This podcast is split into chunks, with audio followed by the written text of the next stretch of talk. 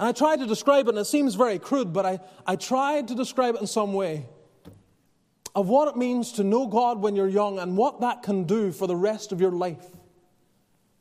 And here's how I described it. Those of you who run or exercise in any way, you know that often what you're doing is you're competing against yourself and you have your personal best.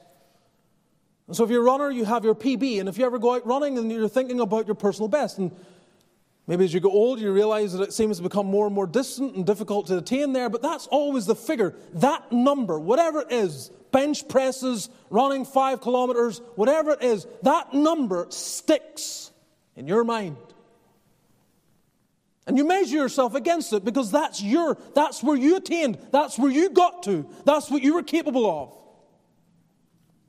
And there's a sense, if in your early days, in your early years, you get to know God, you know what it is to wait before God, to call upon God, to be sold out for God, to know the presence of God as you wait upon Him, that that becomes your PB. You know what it's like.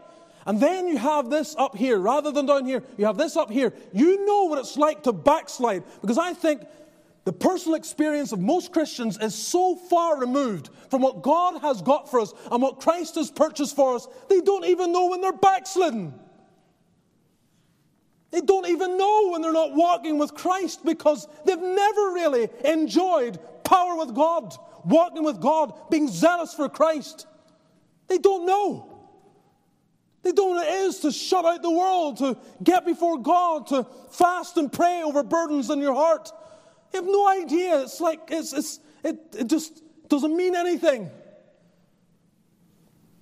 But, Christian, Christian, listen to me. If just one of you understands this, go on with God, press on with God. Understand what it is, wait on God, let God work in your heart, and you will never forget it. And your whole life, when you begin to decline, you'll know you're declining because you're not there. You're not there. You're nowhere near your PB. That's crude. That is a crude example, but I hope it is penetrating because that's what matters. That you understand that Christ takes his people at times into Gethsemane, onto the Mount of Transfiguration, and forever in your life, you remember I was with him on the Holy Mount.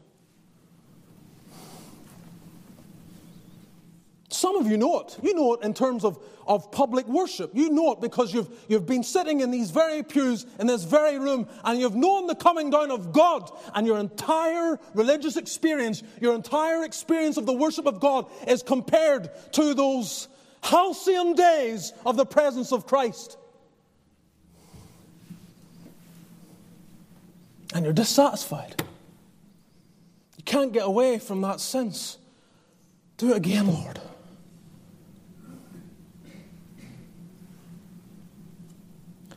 This is what we need.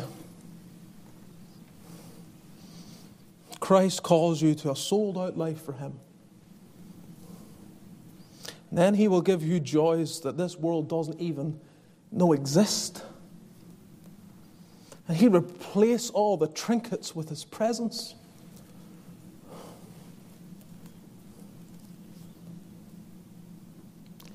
And you'll realize I was made I was made for fellowship with Him. so your longing will be like Paul's. I don't care.